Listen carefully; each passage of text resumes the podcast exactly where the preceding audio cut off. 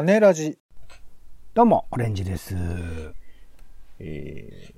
ゲッターロボのこぼれがあったので、今、新ゲッター世界最後の日を見ております。ポンです。世の中全部種にしよう種ラジ。よろしくお願いします。よよろしくお願いいたします。さあ、今週楽しみたい映画、テレビ、イベント、展示など様々な娯楽ごとをピックアップする種付けのコーナーです。はいや。それではまず、先週楽しんだ娯楽ごとをご紹介。オレンジさん、お願いします。はい。えー、実は、こそこそっと新宿に行ってきました。まあ、知りませんけど、え、これど、何年ぶり、何ヶ月ぶりなんですか？いやいや、あの、多分、えー、2ヶ月経ってないぐらいですかね。以前夏のも、あのこ、そこそって。えーっと、映画のパンフレットをね、買いに行くツアーっていうのを僕は時々やってまして、はいはい。まあ、映画自体もね、ちょっと見られれば見れ、この前回の時は、えっ、と、初台っていうところで、えっ、と、音楽のライブがあったので、あと、まあ、うん。展示会も見たりとかしたっていうのもあって、そこからの流れで新宿まで降りていって、自転車で急いでですね、パンフレットを買い集めて帰ってくるっていうのをしてたんですけど、今回はどうしてもね、えっ、と、子供は分かってあげないという映画が見たくてですね、沖田修一監督の作品がずっと見たかったんですけど、近所でやってないということで、ああ、探してみたらば、なんか一応、えっ、と、まあ、ポンさんも大好きなテアトロ新宿では、うん。沖田修一監督自身が音声を調節して、なんか、あの、聞いてほしい音の感じで作りな、作っているっていう話を聞いていたので、うん。あ、これはやっぱテアトロ新宿で見なきゃなと思っていたところではあったので、まあ、はい恐る恐るですよ。本当新宿怖い街ですから、いろんな意味でね。普段から怖い街普段から怖怖い街なのに、いよいはよコロナ禍において人通りがものすごいことになってるので、いかにしてこう駅を経由しないでね、新宿駅とか新宿三丁目駅を経由しないで行くかってことを苦心していろいろと自転車とかで調整していったんですけど、うん。まあ、あの、言ってみればね、まあ、人通りは多いけれども、まあね、あの、平和な街だなってことは感じさせてもらいつつ、うん。平和。なんか瞬間移動とかね、できる機能がね、あの、早くできてほしいななんてことを思ったりはしましたかね。なるほど。まあね、映画は面白かったみたいですよね。最高でした。まあね最高でした。これねこの夏一番だったので、この夏にぜひ見てほしいけど、もう秋になっちゃった。うん。まあね、気持ちだけだもんということでしょうか。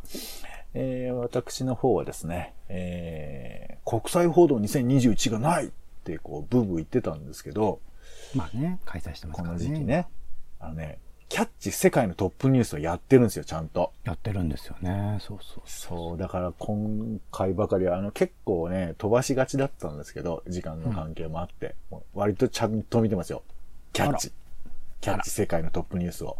世界のトップニュースをキャッチしてる。うん。そう、まあね、なんかちょっと、はい、嬉しかったっていうか、すあのすいませんっていう感じですけどね、ちゃんと報道してくれてありがとうっていうことですけど。なんかこっちの方がニュースキャスターなんかカジュアルな感じしますよね。あっちよりね、国際報道よりね。そうね、ちょっとハードな、夜はハードな印象はありますけどね。うん。まあまあまあ、あの、両方見るとやっとわかるぐらいな感じで僕はいつもおりますけどね。はい、ありがとうございます。それでは、えー気になる新作映画に参りましょう。えーでは私の方からお伝えしましょうか。えーはいまずはですね、こちらです。えー、2887という作品ですね。えーなんか安倍晋三首相の政権を検証するドキュメンタリーで、まあ、彼がせ務めた日数が、えー2887日ということだから、このタイトルがついたのかなということなんですけど、えーなんか僕ね、あのーパンケーキを毒味するってドキュメンタリーまだ見てないんですけど、うんうん。見ないうちに結構評判がこう飛び交ってるじゃないですか。うんうん。で、そうするとなんか結構疑義が投げかけられてる言葉が多くて、うんどうなのこれみたいな。なんかこう、政権検証とか政治の課題ってやっぱこう、なかなか難しいのかなっていうか、つまり、その何？批判することと、その、やっぱりこう、そもそも、なんていうかこう、考えなければいけないスタイルの問題みたいなものと、やっぱこう個別に分かれてて、でもこう、ね、右派とか左派とか言われる人もこう、なんかこう、攻撃的な言葉を使う時が時々あるじゃないですか。うんうん。なんかこう、その辺やっぱこういうドキュメンタリー作ることってすごく難しいっていうか、ちゃんと考えなくちゃいけないんだろうなと思うと、どういった表現したのか非常に気になっったりするので、これもね、単に批判すればいいとかそういうことでもないような気もするんだけど、っていうのが気になっておりますので、えー、ちょっとご紹介したいかなと思いました。はい。はい。えー、それから、えっ、ー、と、明日をへぐるという、土佐の和紙の原料となる構造をめぐる山里の人々の暮らしを記録したドキュメンタリー。これも、えー、ドキュメンタリーですね。高知県の方言、へぐる。特殊な包丁で、えー、こうこの木の皮を、この表面をこうそぎ取る作業のことを言うそうなんですけど、まあなんかこう、いろいろね、ドキュメンタリーのテーマありますけど、この暮らし、山での暮らしみたいなことを描くというのはなかなか、あの、テレビのね、ドキュメンタリーとかあったりするんですけど、映画館でこういうの見ても面白いのかなと思って、和紙の文化をまあ知ることで自分たちの生き方をまあ振り返るという作品ですね。ちょっと面白そうだなと思ってご紹介しました。はい。では、オレンジさんお願いします。えー、先生は私の隣に座っていただけませんかというところで、まあ、個人的に黒木華さんのファンであるのでそれだけなんですけど黒木華さんが、うん、とあとは妹佑さんですかね、えー、漫画家夫婦の休日が拘束する心理性を描いたドラマというところでなんかいろいろとその予告編を見る限りでは互いになんか、うん、なんかババトル感じになるらしいんですけど、これ、あの企画としてオリジナル曲のコンセプト、ツタヤクリエイターズプログラムフィルムの2018の企画をようやくなんか映画化するらしくてですね、うん。うん、えっ、ー、と、このツタヤのやつで言うと、以前公開されて結構面白かった人数の街っていう映画も確かこの企画だったのかな。で、通って映画化されてるってことで、まあ、実績的には結構残している企画ではあるので、えー、その脚本とかですね、えー企画の面白さというところでは気になる作品でございます。うん、はい。はい。ありがとうございました。それでは、気になる名画でいきましょうか。はい。今週の気になる名画座は、テケテケテケテケテン。早稲田松竹さんでございます。今、えっと、もうすでに公開中ですね。9月4日から9月10日までやっております。えー、ミナド、ノマドランドとミナリの2本立てというところで、まあ、公開タイミングもね、近くって結構比較される作品でもありますかね。えー、アメリカ中をノマド生活でぐるぐると回り続ける人々を描き描いたノマドランドと、えー、アメリカに越してきた、外から来た、え移民者としての、えっと、アジア人を描いたミナリという作品。共に今のアメリカ、あの、過去のアメリカを振り返りつつ、今のアメリカの現実を照らすというところで通じる作品ではあるので、これのセットっていうこと、ところはすごく適切というかね、えー、合っている組み合わせなんじゃないかなと思います。見れてない人はこのタイミングで両方とも見るに値する素晴らしい作品だと思います。はい、ありがとうございます。続いて気になる家映画ですね。お家で見られる映画のご紹介です。今回は NHKBS シネマ BS プレミアムで放送される、えー、9月13日月曜日ですね。えー、ヒトラー最後の12日間。まあ、これはもう何？インターネットのなんかこう、表現とかでもよく使われるし、まあ、も名作としても名高い作品ですので、まあ、見てない人は一度見ておいてもいいのかなと思う。ご覧になったことありますか、オレンジさん？見てないかな。僕もだから、いわゆる 吹き替えのあの映像を見てるぐらいですね。うん、そうだよね。吹き替えっていうか、あの、パロってやつね。そうそうそう。なんかそういう使われ方ばっかり知っちゃうからね、なんとも言えないんですけど、ベルリンの地下の要塞で過ごした最後の12日間のドキュメンタリーたちで描く作品です。それから、えっ、ー、と、これも映画好きだったらね、よくこの表現使われたり、あと、多分パロディとかでよく使われるんでしょうかね。ノッティングヒルの恋人が、えー、9月の14日に放送されますね。えー、ヒュー・グラントとジュリア・ロバーツの、えー、ロマンチックコメディですけど、やっぱ C ですよね。エルビス・コステルの C がかかる、いつかかるのかっていう、きっと、そういう映画でもあるのかなと思ったりしますけど、えー、まあね、本屋好きにもこれ、親しまれてる作品なんですかね。どうなんですかね。まあちょっとこれも定番なので見てみたいなというふうに思います。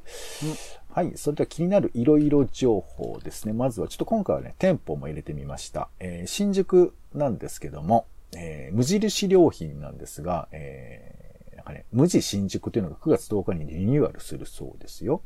うんえー環境や社会問題への取り組みに力を入れた店舗になるそうですよ。えーフードロスの削減の取り組みなども進めるそうです。えー家庭でね、余った食材など回収して届けるフードドライブの取り組みなども、ここには含まれているそうですね。まあ、無地の取り組みいろいろあるので、ちょっとチェックしてみてはいかがかなというのと、それからですね、えー東中野エリアに、えー1936年から店を構える老舗銭湯、松本湯が、え8月1日からリニューアルオープンしていたそうですよ。うんえーなんかクラウドファンディングでね、えーなんかこう支援を募ったみたいでして、まあ、ちょっとどんな感じなのかわかんないんですけど、まあ、銭湯ね、今時期どうなんだって話もあるのかもしれませんけど、まあ、こういうものを応援していくのも面白いのかなと思ったりします。松本湯ですね。はい。そして、えー単行本ですね、えールックバックという作品、えーこれちょっといろいろ話題になってましたけど、これが、えーか紙とか、まあ、えー電子書籍で改めて単行本化されて、えーなんかインターネットで初初期公開したものが調整されて、さらにまた今回新しくなって変わってましたね。そうなので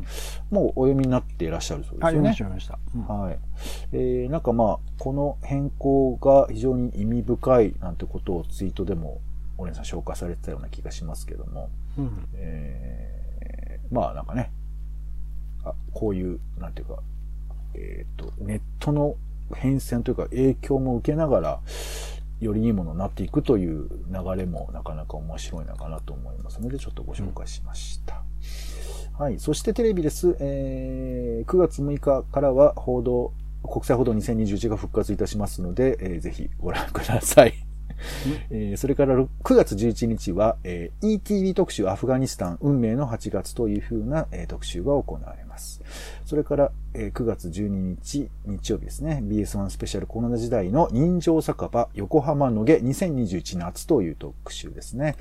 えー飲み屋さんが今どうなってるかについてちょっと覗いてみてはいかがでしょうか。それではイベント行きましょう。えー気になるイベント一つ目は、読売国際会議ということで、えー9月フォーラムは、緊張高まる東アジア、日本の備えはということで、無料で行われます。えーはい、PTX などをご覧ください。それからもう一つ、えー見えない知らない香川の魅力、うどん県だけいいの香川県ということで、えーこれは香川大学の大学院が主催をしているイベントですね。えーこちらも、えーリンクの方をご覧いただければと思います。それから宇宙開発フォーラム2021というのも行われます。9月11日、12日、2日間にわたって行われます。えー宇宙にご興味ある方はご覧いただければなと思います。さあ、それでは展示ですね。えーオレンジさんお願いします。はい、えー、没後160年記念歌川国吉ということで太田記念美術館という表参道にあるんですかね。美術館で、えー、と浮世絵でね有名な歌川国吉の作品を展示するらしいです。作品全160点が展示されるということでまとめて歌川国吉の作品をね一覧で見れる機会もそんなにないとは思うので、えー興味ある人はぜひぜひチェックしてみてください。9月4日から、えー、と10月24日までかなやっております。はい。えーそれが最後に、えーと映画、東部の写真展ということで、あの、ムーミンを生み出した、えーアーティスト、東部ヤンソンの映画が上映される記念ということで、えーそれにまつわるね、え写真などが紹介されるのが、え銀座の聖書館ビルで行われます。えー8月29日から10月17日まで行われますます。はい。ちょっとチェックしてみてください。といったところで、種ラジの種助でございました。気になる情報、えーこぼれなどはブログなどもご覧いただければと思います。ということで、うんお相手は、えー、映画館行くか、新宿、幸せな新宿行くか、ポンと、オレンジでした。種ラジ、また。